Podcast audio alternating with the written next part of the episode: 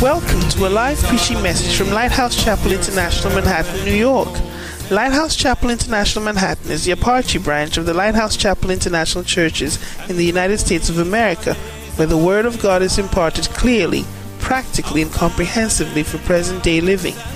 Our aim is to provide a solid foundation of Bible based instruction to our church members to equip them to preach and teach the gospel wherever they might be.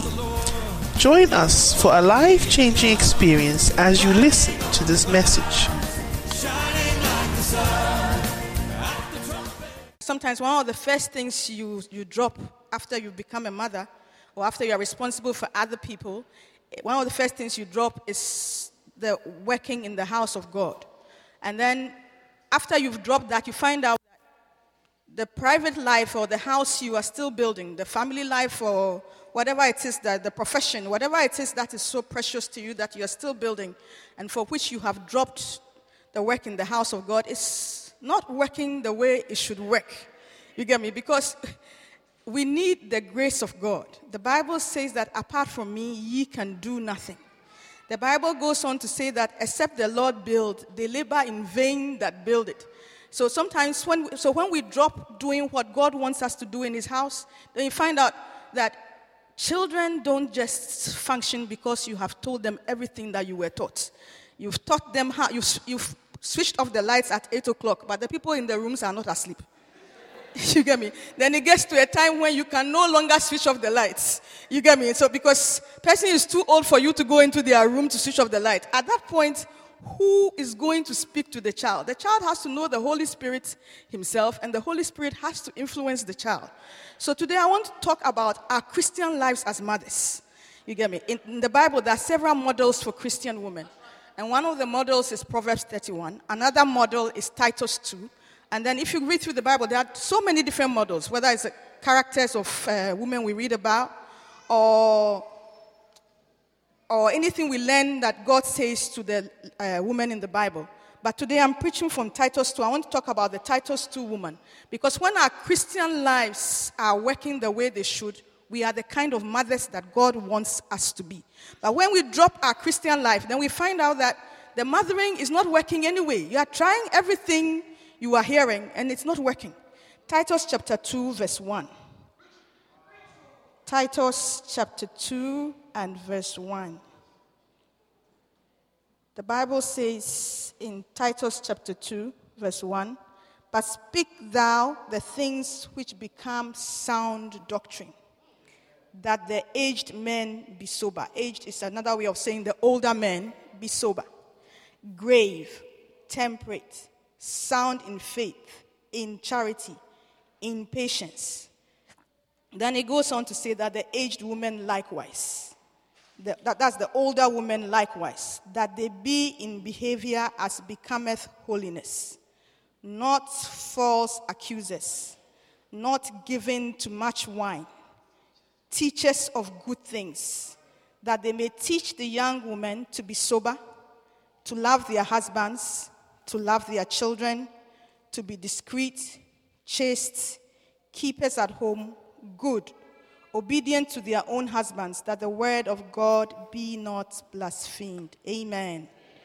Amen. That the aged, that the aged woman likewise that's what the Bible says. The older women likewise, that they be in behavior as becometh holiness. There's a translation, I believe it's the NIV. The NIV says that the older woman should be reverent. So the older woman should have a reverence for the things of God. And when you have a reverence for the things of God, it shows. And when you don't have a reverence for the things of God, it shows. It shows more in your behavior than in what you say.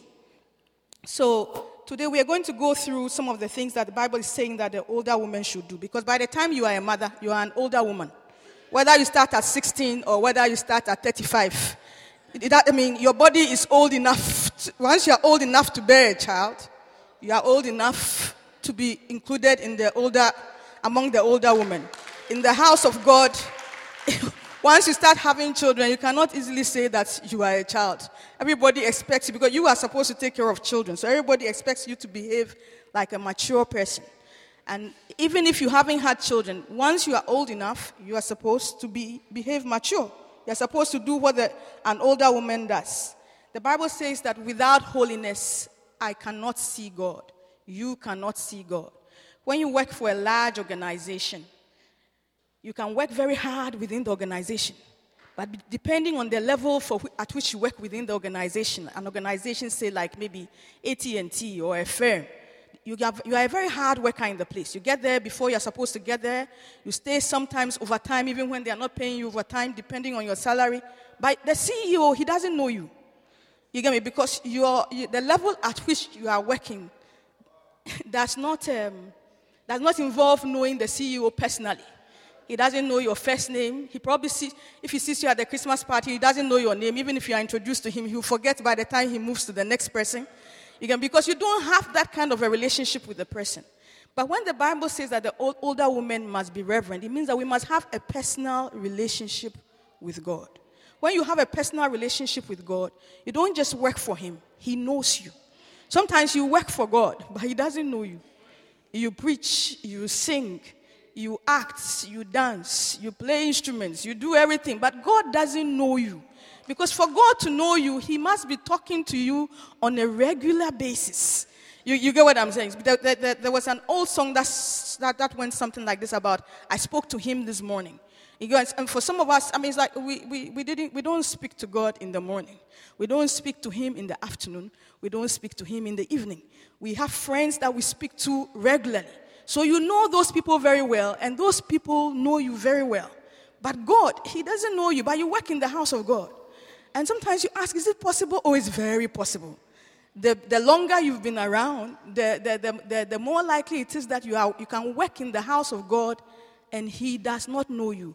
How, if you read the Bible, you find out that Jesus said to some people that you will come to me in the last day, on, on the judgment day, and you will say to me that I prophesied in your name. Can you believe it? Prophecy is supposed to be one of the really spiritual things. Until Bishop started saying that the word of God is prophecy. The rest of us, we didn't know that we, we ever spoke prophecy. But because prophecy is supposed to be one of those really, really powerful things that when you do, you're, you're able to predict the future. You get what I'm saying? And he said, You will say, you will say, you will, pro- you will say, I prophesied in your name, and I'll tell you that I didn't know you. You will say that I cast out devils in your name. Can you imagine? For some of us, if they say someone is demon possessed, you will go the other way.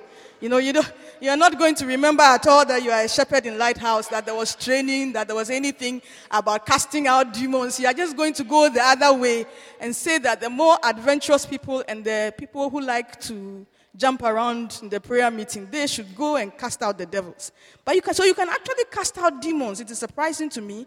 And the Lord is going to say that, I don't know you. So, as, as mothers and as women, our personal relationship with God is very, very important.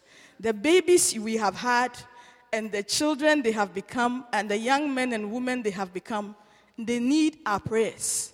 And somehow, as your children grow older, you will testify that you will realize that they, what they need more from you is the prayers. Because a, at a certain point in everyone's life, they are making their own way.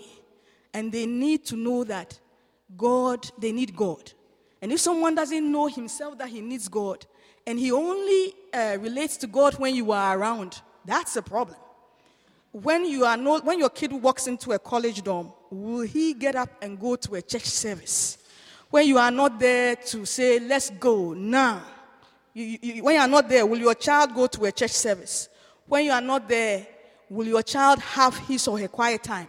Do we even ask our children about quiet time? Re- recently, Lady Reverend was telling me because we were with her in Boston a couple of weeks back, and she said she realizes that we are supposed to ask the, our children about their quiet time. The same way we ask younger Christians in church, and we've been asking for years.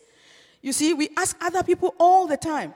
Um, uh, uh, was it last week? A lady called me who used to go to the Newark church.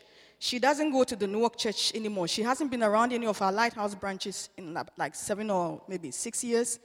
And she wanted me to do her a favor. And I said, okay, I'll do it. So I met her somewhere and we sorted it out. And then she said, you know, I have this message here. Used to ask me about this. I have this message here. And she still had them in her car. I have this message here because she was in the Newark church for quite a while. Then I asked, my, I, I was wondering to myself, have I ever preached as much to my own children? This lady is in, is, is in her early 30s. Have I, the way she says, I remember you said this, then she would laugh. And then she would say, Some of the things didn't apply when I was younger, but some of it is applying now. Then I remembered what Lady Reverend said about preaching to our own children. Do we ask our children? We ask our children. Sometimes I ask my son, ask my son, How are you doing in school? How well are you doing? If he says this is difficult, I say you should be studying more. You should be playing games less. But do we ask them, have, Are you having your quiet time? Is your relationship with God going the way it should be? When he says, when they tell you, yes, I've had my quiet time, you know, sometimes that yes is uh, it's a kind of stop talking, mommy, kind of. Um, it's more a way of saying stop talking, mommy. You're saying yes so that you just stop talking. You should ask the same way you'd ask a younger Christian in church if you're an active shepherd. You get me? You, you, you will ask a young Christian, what did you study for your, your quiet time? You get me? And then the person tells you that, oh, I just read. Then one of my sons, he said to me once, I just read the summary. I said, You're not supposed to read. You know you're not supposed to read the summary. You're supposed to read the Bible yourself. You're supposed to get your own revelation from it. And then you are supposed to do this. And we have to pray that that part of their lives will work. But it won't work if we don't do it ourselves or if we don't continue to do it ourselves. We're supposed to have a personal relationship with God. And I know it's easier to leave the teenagers alone it's easier to leave the young adults alone and hope that uh, somehow it will all work out. But you can't keep on leaving things alone. The same way you, you don't leave their education alone. If your kid wakes up and he says he doesn't want, it's not going to school that morning, you will not allow the person to stay home. So sometimes you wonder why are we so lackadaisical about Christian things? You, why are we so? I mean, it's like, does, that, does it really matter? So long as the kid is doing well in school, so long as the, the young lady is getting married, so long as, but you see, as becometh holiness, a reverence that we can pass on to the next generation. And the thing about a reverence that you can pass on to the next generation is that it doesn't come easy. Because it's one thing to do something yourself, it's another thing to pass it on to a generation that sees you easily as old or old fashioned. So you have to find a way of connecting with your children. You have to find a way of connecting with older people. Because with younger people, if you don't find a way of connecting with them, as they get beyond the God stars, you will see that Christianity will become less and less and less relevant to them. I like the drama group, what, I mean, what the drama group was sharing about not giving up no matter what you are saying. Because I remember that is something that Pastor Ko used to say when he pastored the Safe Church. He said, he was telling a, a, a group of us mothers here, said, when they are teenagers, don't give up because of what you see. Pray, continue to pray. Continue to pray till the Holy Spirit takes a hold of them and it will amaze you what God can do. You see, but when you give up because of what you are seeing and what you are hearing, then the child is not going to make it. And you and I know that no matter how blessed you are in life with the physical things of life, you need God. But maybe it's not so obvious to them as they are growing as they are going right now. So holiness is important. And a holiness that they can see and a holiness that they can feel. A reverence for God that they can see and feel. The Bible next talks about, in that passage, about not being a false accuser. The thing about growing old is, is that you've usually been around for a while. And when you've been around for a while, you've had experiences, some good, some bad, some not so great. And we, you, can, you, you can start letting the experiences color everything that you say and do. So you can be a false accuser. You can be a false accuser at home. You can be a false accuser in the church because growing older with all the experience it gives you can also make you a cynical person. So the Bible says to the pure, all things are pure. And one of the things I, I, remember Lady Reverend has been emphasizing in, in the, last, the last couple of times I've spoken to her is this that it's important for an older woman to not be a false accuser. Because the, the, the tendency to be cynical and to see things in a, in a, in a twisted way or to see things through the filter of experiences you've had is very great as you grow older. So if you are not going to be a false accuser, you have to be walking in the fruit of the Spirit. Otherwise, the experiences of life will turn you into a false accuser without just, just it will just because even in the church it's like i've been here for a long time i heard someone say once i was here when apostle joel was here the person said i was even here when bishop adi started the church You get me? And I was wondering why the person was uh, stressing, but something had happened and the person was hurt. And I wanted to tell the person that Reverend is NY1, I'm NY2. So you, you, there's not, you haven't been here longer than I've been here. you, you get, Reverend is NY1, I'm NY2. So, so, so, but you see, that what the person was saying that something had happened, the person was hurt, and so it's like I will no longer do a certain type of good in the church anymore. You get, but if we become like that, then the church cannot become what it's supposed to become. We are supposed to grow older. Yes, we are supposed to stay in the church and not leave the church. Bishop always says that. But we're supposed to do that without becoming false accusers, still being able to do the good that we have always done. Amen. At home, in church, in our marriages, we are still supposed to be able to do that. The next thing that, that verse talks about is not giving too much wine. And usually I find this part of the passage quite funny. I find it funny because typically um, I feel that women don't drink or are not tempted to drink. And I've, I've, been, to, I've, been, to, I've been told that I'm very mistaken. I've been told that I'm very mistaken. I've been told that I'm very, very mistaken. And when we were in Boston, Lady Reverend said, You know, now that the church is all over the world, one of the countries in the world where she finds that women drink a lot is Zambia. And she said, Look, the women drink even in the morning. They drink, they drink, they pour, they can pour alcohol into tea, teapots and teacups. So you see a teapot and you think that someone is making tea. They are not, in Zambia, they, they are not making tea at all. The alcohol has started very, very, very early. So, perchance, I would have skipped this verse, but I hear that I'm not supposed to skip the verse. Depending on where someone comes from, depending on what they've been exposed to early in life, alcohol is a problem. If alcohol is a problem, then it's one of those things you're not supposed to do as an older woman in the house of God. Like I said, older is relative. You've had a baby at 16. You have moved yourself very fast into the category of older women. And then for some people, even if you haven't had a baby, you yourself, you know. Depending on your age, you are already an older woman. You're supposed to behave right. So, so, so make some things we excuse younger women for, but depending on your age, with or without children, mind you, with or without children, people look up to you. You are nurturing people in the house of God if you are doing what you should be doing. So, what we are talking about applies to you.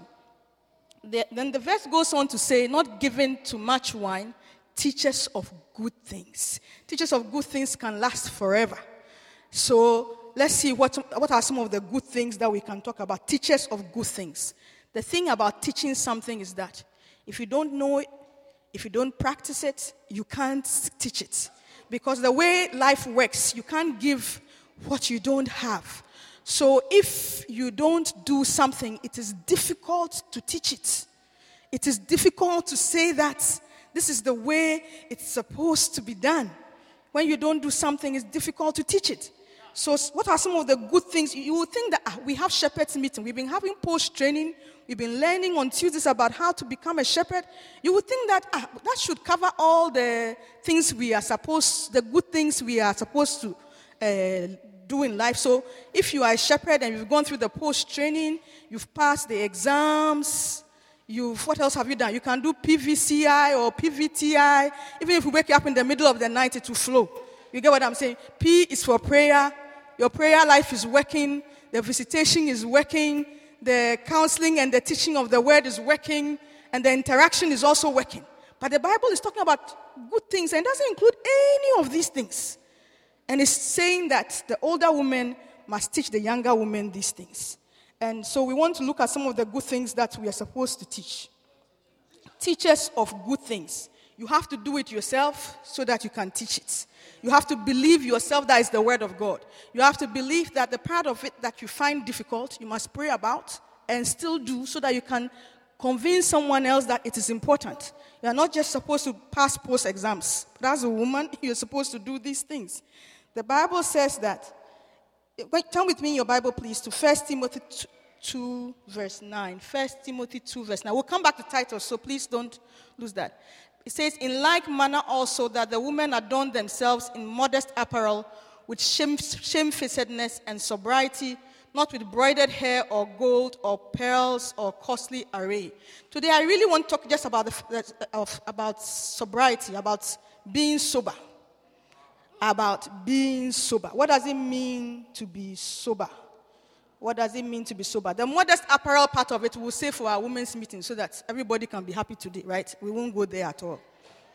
So, we won't go there. No, no, no. This morning I'll stay out of modest apparel. So let's go. Let, let's, we must be sober in our emotions. Because as women, we can lead with emotions. We tend to be quite emotional and we want everything to, if we don't take it, the emotions will lead and direct everything. The Bible says that they that are led by the Spirit, they are the sons of God. They that are led by the Spirit, they are also the daughters of God. Sons includes the daughters of God. We're not supposed to be led by our emotions. We're supposed to be self controlled. So I'll give you two examples I had recently within the branches of our church. There's a lady, she's having a tough marriage.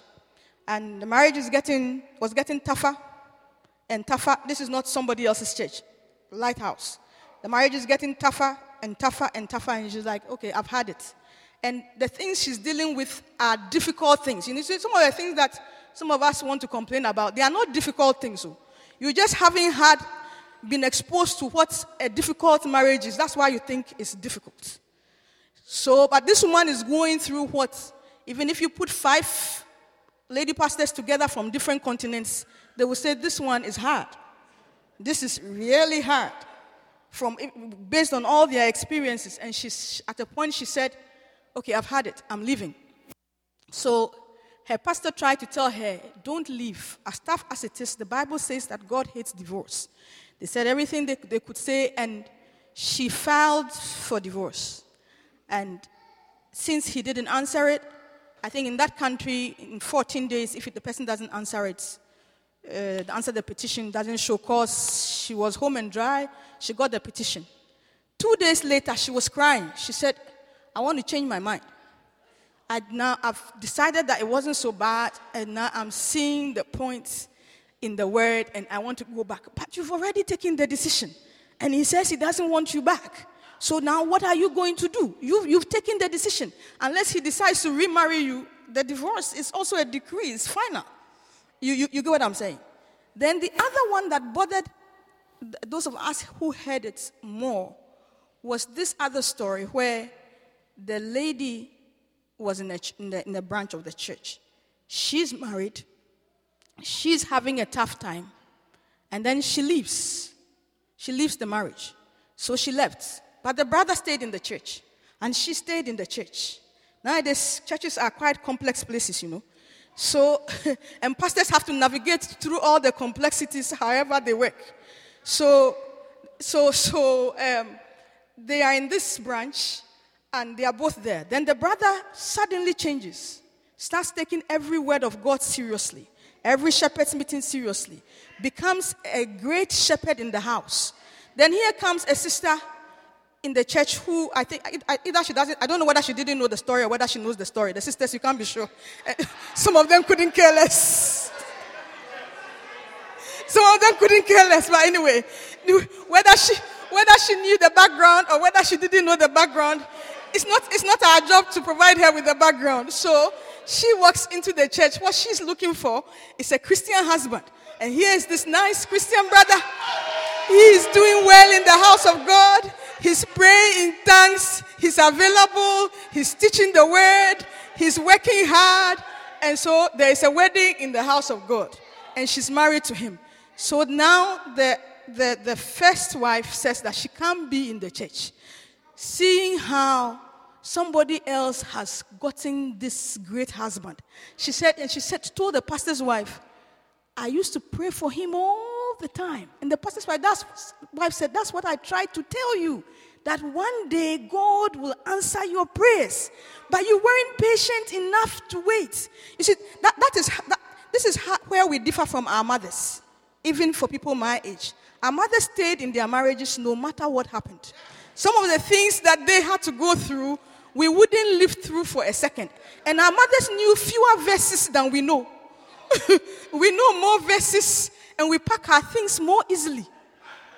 And you wonder why, why, why, why don't the verses help us? We know so many verses. We preach we, we, we, go on evangelism. Some of our mothers went to Orthodox churches. You, they can count the verses they knew, but what they had in life was what they had in life. They dealt with, I mean, some of them, that I, I, some of my mother's friends, they have kids who, like you have a child in May, your, your, your, your rival has a child in June. Then the, the, the two years later, um, when you, if you look at your uncles and your families, that's how the families work. They are polygamous families. Two years later, you have a child in um, August. Uh, somebody else, this one is a third person, she has a child in November. The birthdays flow through, but through it all, through it all, they knew the meaning of through it all. I've learned to trust in Jesus and I've learned to depend upon His word. And we who know so many verses, we are churning out all these women and all these mothers who pack up their things so easily. Please don't get upset with me if your situation is more difficult than usual. But the, the word of God is the word of God. Think about this woman. So at a point, she said, I can't stay in this church anymore. To watch this woman and this young lady too was always testifying about the goodness of her husband. Constantly testifying about how good, about how good the Lord had been to her. Constantly, constantly. If, if you hang around, the, I mean, you would hear the story. If you hang around, you would, and then you would see him yourself, up and coming pastor, up and coming reverend. At a point, she said, No, I have to go to church somewhere else. To see somebody else reaping the results of my prayers is too much. And I guess maybe it's probably a good thing for her. But what I'm trying to say is that we have to be more patient when we are praying. Whether it's for husbands, whether it's for children, whatever it is we are praying about. I remember um, there was a, a, there's a man of God. Um, he, he came to preach to us once, Reverend Steve Mensah. So for those of you, you who know, I remember one day when he was preaching, one of the things that he said was that Abraham was a friend of God. And some of us, we are not even, God doesn't consider us friends. But Abraham, the Bible, God Himself said that Abraham was his friend. And for 20 something years, or 25 years, or something like that, 27 years, God had not answered his prayer for a child through Sarah. And he was a friend of God. And some of us, we are, we are not even God's friends. It's because we, even servants, it's difficult to say that we are servants. He is not on such terms with us. If he was to list his friends in the room right now, you know that it would take a lot of grace and mercy for you to even make it to the bottom of the list. So, why are we so impatient to see the answered prayer? Why can we not wait to see the answered prayer? A woman of God and a mother in God's house must be willing to wait to see answered prayer. I, I, mean, St. Augustine is an old time Christian. I mean, those of you who know, went to Orthodox churches or went to Christian schools where they taught about the saints, and this, he was the worst kind of unbeliever. The reason why his life changed when he was a grown man, because he had a mother called Monica who prayed all the time. I think she was called Monica of Hippo or something like that. She prayed, and, and, and, and the, the priests and the people who knew her, what they say of her in the history books is that she prayed for an unbeliever son more than most people pray for a believing child. Because for, I mean, at a point, even when she was an adult and the child was not doing what he should, the man was not doing what should, she prayed. That's why he became one of the greatest saints of all time. We're not supposed to give up on our prayers for our children. And, if, and, and so you must have a personal relationship with God so that you can pray for the children. The other thing we are supposed to, so we are supposed to be led by the Spirit, not by emotions. Not by emotions. The other thing I want to say about the Titus 2 woman is that if you don't have a model in the Bible to follow, where being a woman is concerned, you will follow another model. You will follow another model. You will pick a model from the world. You will pick, depending on what you are interested in in life, you will pick a model from, from, from people in your career. You will pick a model, you just pick a model somewhere. When I, when I left uh, college, one of the things I'm glad Bishop Dag always said to some of us was that, you see, if you go to, if, if you're, you are trained a certain way, a, a, a lawyer is trained to object on their feet. You can't let someone say something you don't like and then go home and think about it and come back and say that I object three days later.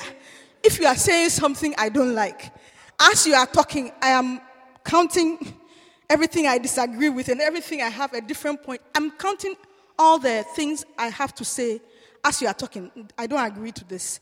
I don't agree to that. I don't agree to that. I don't agree to that. But Bishop taught us that your house is not a courtroom. Your house is not your house is not a law school.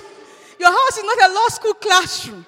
You are not in a moot court and you are not in a trial and you are not supposed to object to things on your feet.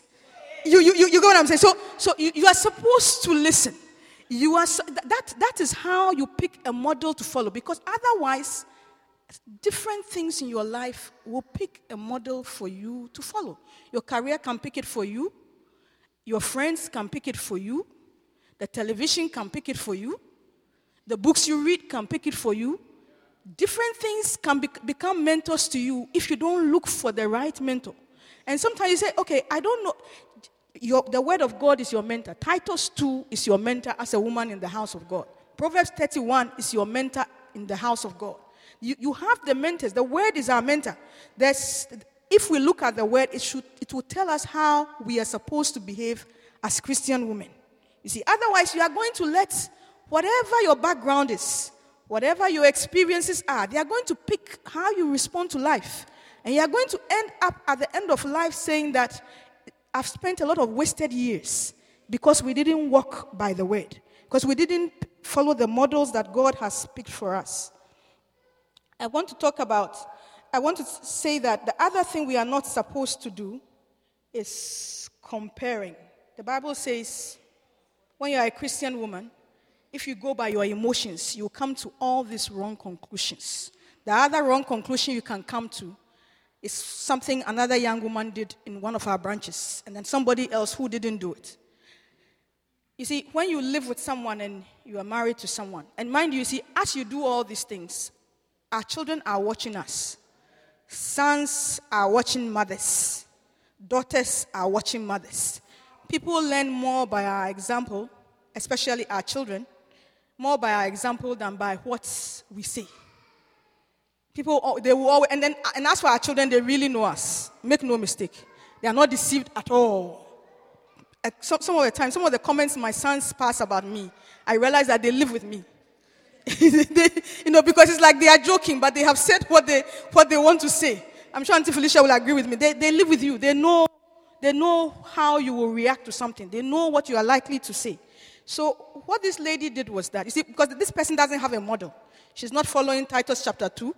She's not following Proverbs chapter 31. There's no model in the Bible she's following. So she's having a tough time at home. You see, and the thing about life is that everybody has challenges. You, you, you get what I'm saying? Single, married, whoever you are, everybody has challenges. So she's having challenges. And she has this nice male co worker at work who always picks up her bag, who always opens the car door, who always holds the door. You, you, you, you, get, you get what I'm saying? Who always does the right thing.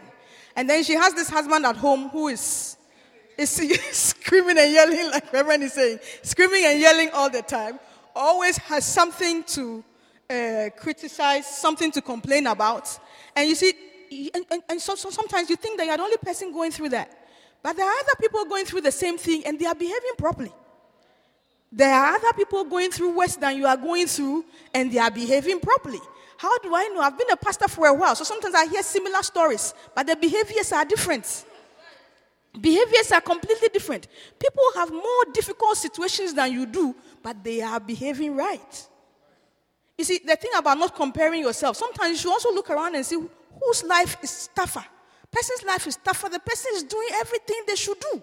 So you ask yourself, what am I complaining about?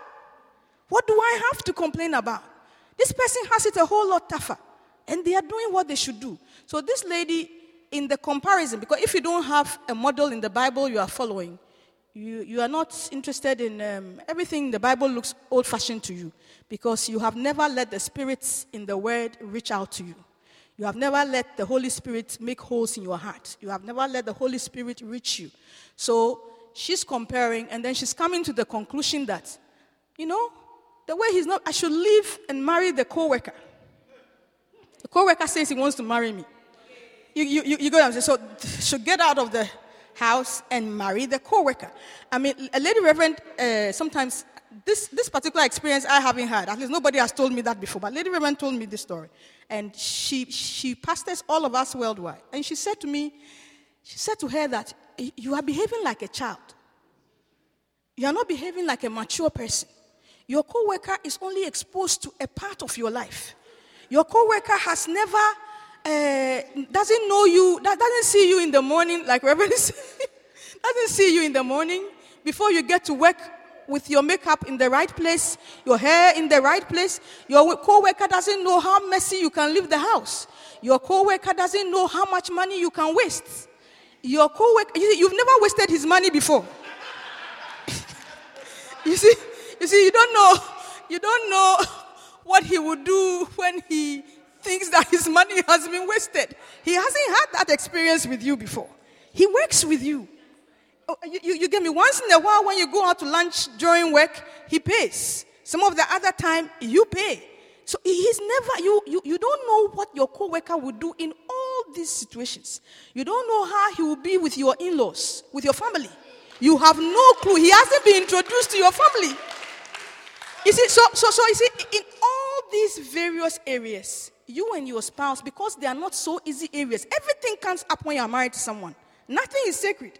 When you're married to somebody, everything will come up. In laws will come up. Money will come up. Sex will come up. And so many things will come up. Communication will come up. How you relate. But if, as for your co worker, you meet in this controlled environment, how do you go with the niceness of the person in that place and say that you are living? And, and, and your best behavior, Auntie Felicia, and your best behavior, because we are all very well behaved at work. We are very well behaved at work. It's, it's a version of yourself. Your spouse has been exposed to all the versions of you. Because it's not easy to act all the time. I mean, even, even, the, even the people in Hollywood, they act on the screen. They, you can't act all the time. At home, are, they are real people. You see, so, so ask this choice. Somebody's asking, why are we saying all this? Because we I think because we don't have a certain ability to teach younger women, we are losing that ability to teach younger women in the house of God. So we are not like the generation ahead of us. And the people behind us, as for them, they pack their things fast. I mean, they don't, they don't, they don't. And let everyone, say, we can't call ourselves women and mothers in the house of God. They pack their things real quickly. They are gone. The co-worker is better. The husband is too difficult. This is that. And they don't ask, um, and they won't listen to anything. And it's because we don't teach them that the models for living a Christian life haven't changed. It was the same 100 years ago. It's still the same today. They are in the Bible. You're supposed to look in the Bible and do what you see has been done before you.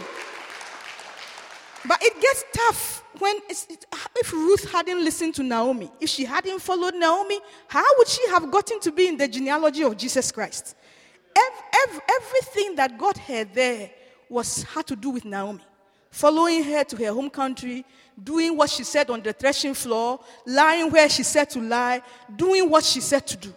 But we have all these complicated um, and difficult relationships between older women and younger women. The older women sometimes feel you are an older woman, you're not just responsible for your own children, you're also responsible for other for younger women in the house of God.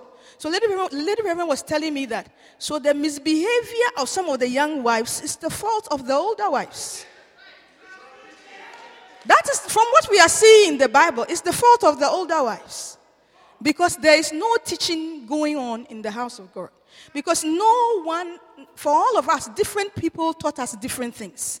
But we have this situation where you can sometimes, even, even for me, sometimes I see something these days. And one of the things I say these days is that I don't have the energy or the strength to say things the way I used to say them.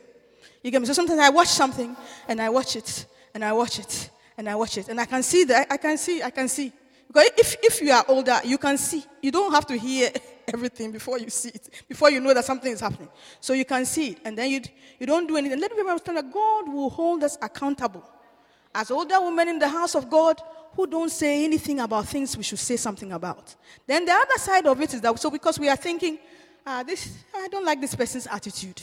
And I can't deal with the person's attitude. I'm already dealing with my children's attitude, like the woman in the sketch. She's already dealing with my children's attitude in the house. I have to add other people's attitudes to it. Let me mind my own business. You can't mind your own business in the house of God. We are supposed to teach something to the younger women, but be a teacher of good things. Teach people to be sober. Teach people that marriage is not something you can go into and come out of just like that. It's not a shoe you are returning to Macy's. It's not a pair of shoes you are returning to Macy's. You can't return it. When you pick as a Christian, you are done. It's not a pair of shoes. It's not a dress. You get me? There's a dress hanging in my closet. I've been telling myself, I'm returning this dress. I'm returning this dress. I'm return, and, and I think I'll return it. You get me? I'm going to pick the dress up and I'm going to return it. But I can't return my husband. Oh, you can't, you can't do that. You can't return your husband. You can't return your husband. You can't return your husband. It doesn't work that way. Your children are watching you. You see, one of the things I find, I have a friend who has a husband who, uh, in the lighthouse, everybody calls him an A1 husband. One of the things I found out about him is that his father is like that. You get me? And a, a, quite a number of the people people call A1 husbands in our system, when you check, you find out they had fathers who were like that. So the word of God just buttresses what they are saying. You see, because it's easier to do what you have seen. You see, so you can't retain when it comes to a spouse. So, in the same way, when you are picking one to, try and talk to people who are older than you. When your mother says something you are not too crazy about, pray about it. Don't just say she's old fashioned. Pray about what she's saying because you can easily wake up, like Reverend was saying, see the Proverbs of my mother. You get me? Your, your children should be able to grow up and say that my mother said this. And, in, and for all of us, some of the things our mother, our mother said about us, they were negative. And as you are living life, you can see it. If you don't correct this thing, your mother said, your mother knew. You get me? And sometimes we don't even act as though we know our children. The Bible goes on to say the other thing we are supposed, apart from soberness, is love. The Bible talks about to love their husband. So you wonder, ah, in this day of age, with all these romantic comedies and all the books and everything else, why do you have to teach anybody to love their husband? The person is happy on their wedding day. They are coming down the aisle. They've been planning this wedding for a long time. Weddings are getting more and more complex as the, as the days go by. There's destination wedding, there's every kind of wedding. And you wonder so, in this generation with all the fancy weddings, weddings why does anybody have to be taught to love their husband? Because nobody is lovable all the time. You are not lovable all the time. I am not lovable all the time. Nobody is. And so you need divine love and you need the love of God. And you need to know that there's a type of love that the Bible speaks about. It's agape love. It's a decision of your will. Then there's First Corinthians chapter 13, I believe. It defines love for us clearly in the Bible. We are Christian women. If we don't live these things, the younger generation will not see it. If we don't live it, our children won't see it. Younger people around us won't see it. If we are all just picking up and going away. And if, even if you are doing what you should be doing and the younger generation around you is not doing it, that is also a problem. It is also a problem. Because it, the, the question is, why I, because when we went to church with Lady Reverend, she affected us. She affected our marriages. She affected how we lived our lives. She affected the kind of clothes we wore. You, you, you get what I'm saying? But so, how, how, come in this day and age we don't affect any of those things? You, you, you see, all of it cannot be the attitude of, of a younger generation. Some of it is also because there's no love and there's no care.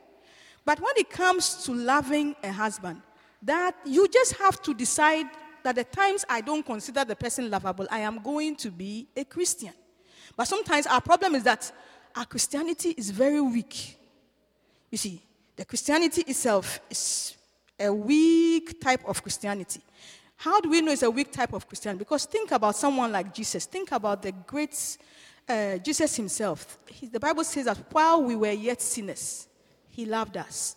The Bible says when he was hanging on the cross, he says, Father, forgive them, for they know not what they do. But you and I know that they knew what they were doing. Read the Bible. The Pharisees, they knew exactly what they were doing. They planned it. They, they had been planning it for a long time. But so if you go by the fact that somebody knows what they are doing and you don't walk in forgiveness and you don't walk in love, you can't stay in your marriage. You can't stay there. Mind you, to get your 10. There's a time when you are the one who is not behaving properly. What's the other person supposed to do? Other person supposed to be a Christian. There's a woman of God who puts it this way that, the, what you can trust most about someone is the Jesus in the person. So, the more of Jesus there is in someone, the easier it is to be married to the person. The less of Jesus there is in someone, the more difficult it is to be married to the person.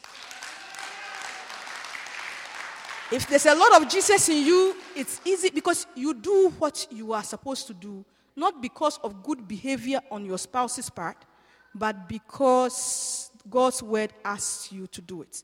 Then it talks about loving children. Loving children. I think we all love our children, but do we love them enough not to enable them? Do we love? Because sometimes we just enable bad behavior and we call it loving children. We allow our kids to do anything and everything. An older woman of God was visiting me not too long ago, and she said to me that, you know, we are very, our children are very different from us. I said, I, and she said, sometimes we don't even know how they got there.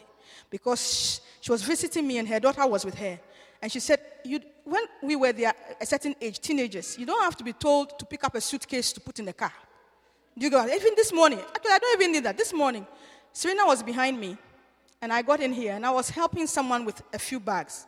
And I was talking to my son and his friend.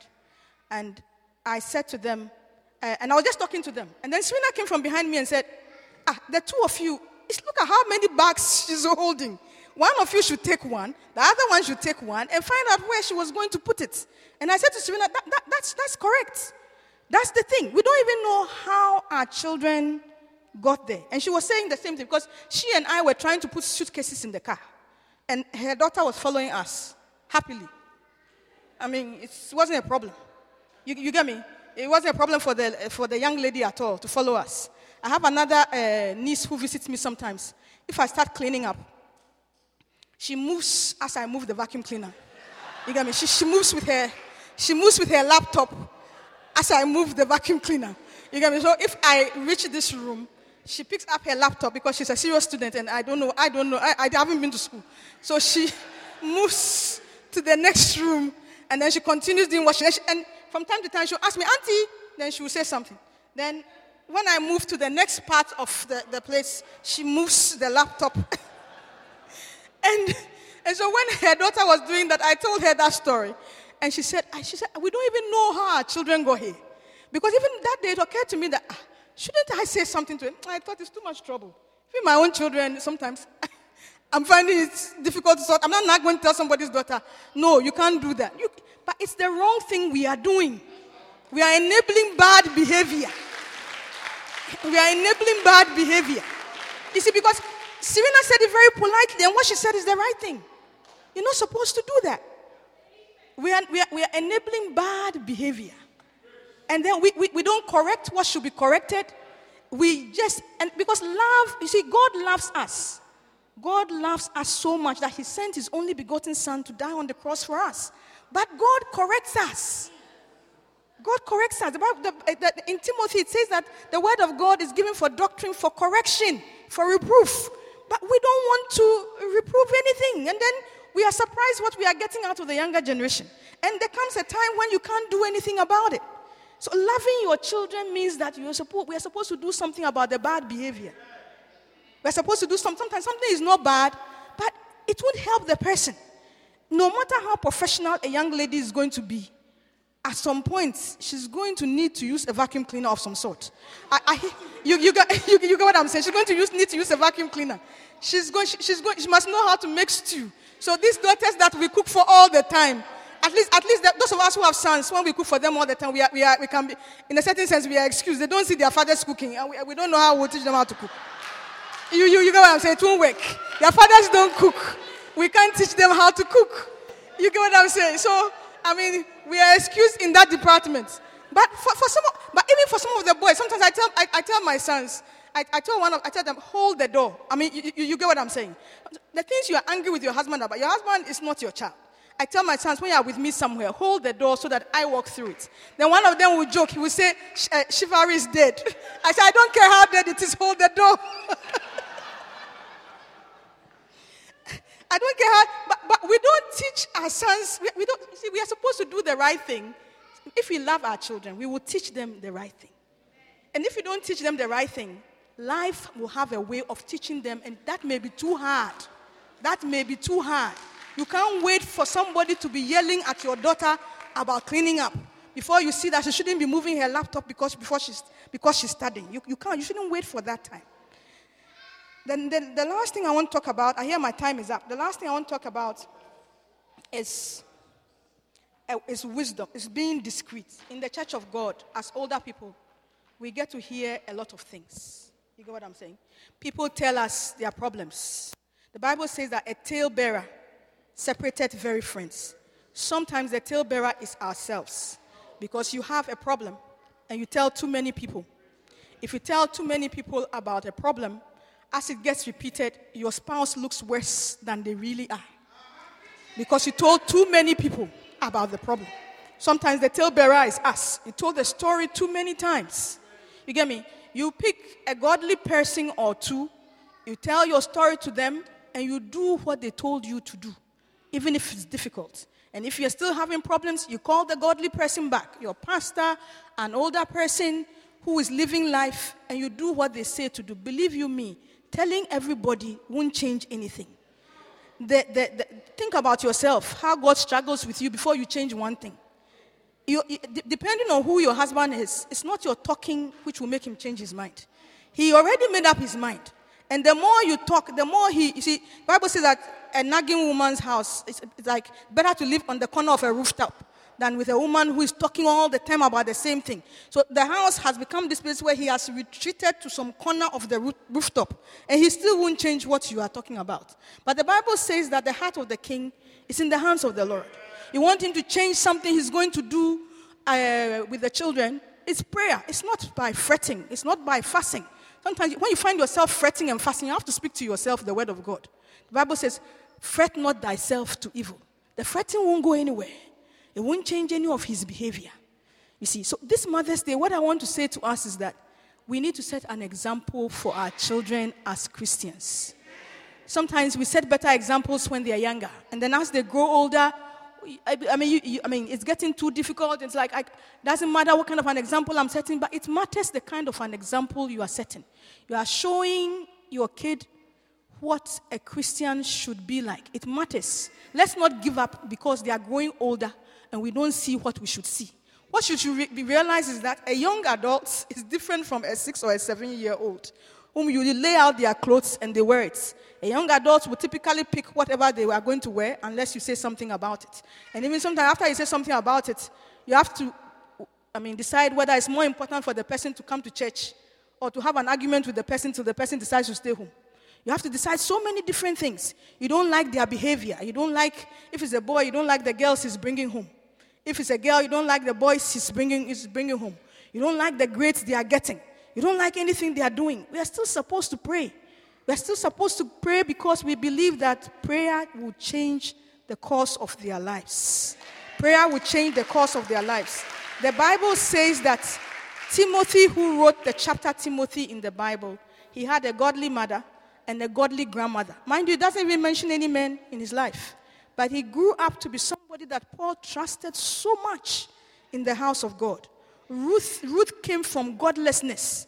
And because of Naomi's counsel, Naomi's teaching, she was in the genealogy of Jesus Christ.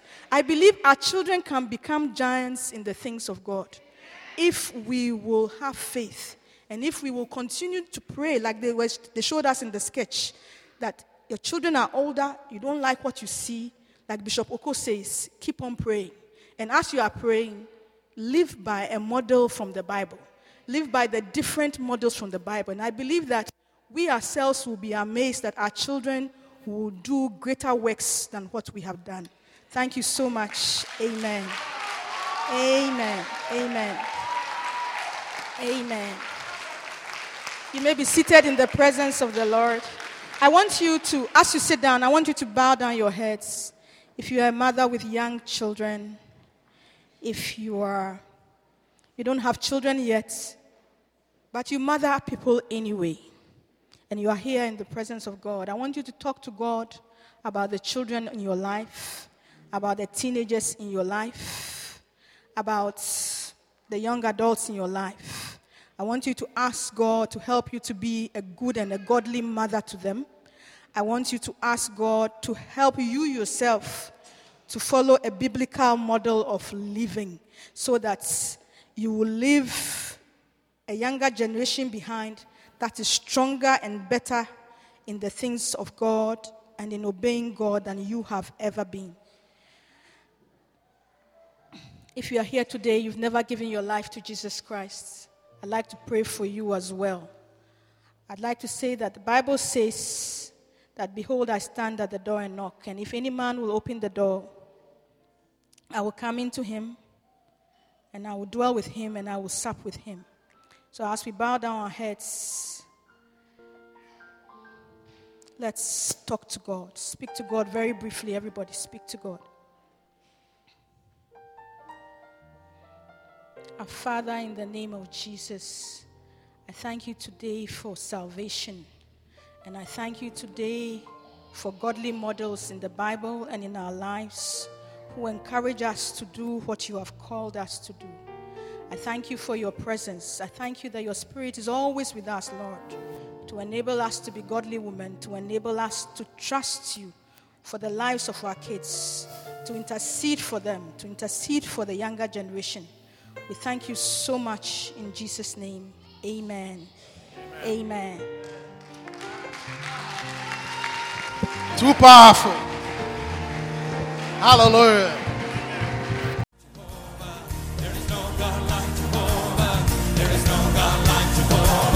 We hope you've been blessed. For copies of this message or other such messages, please write to us at tapesandpublications at yahoo.com.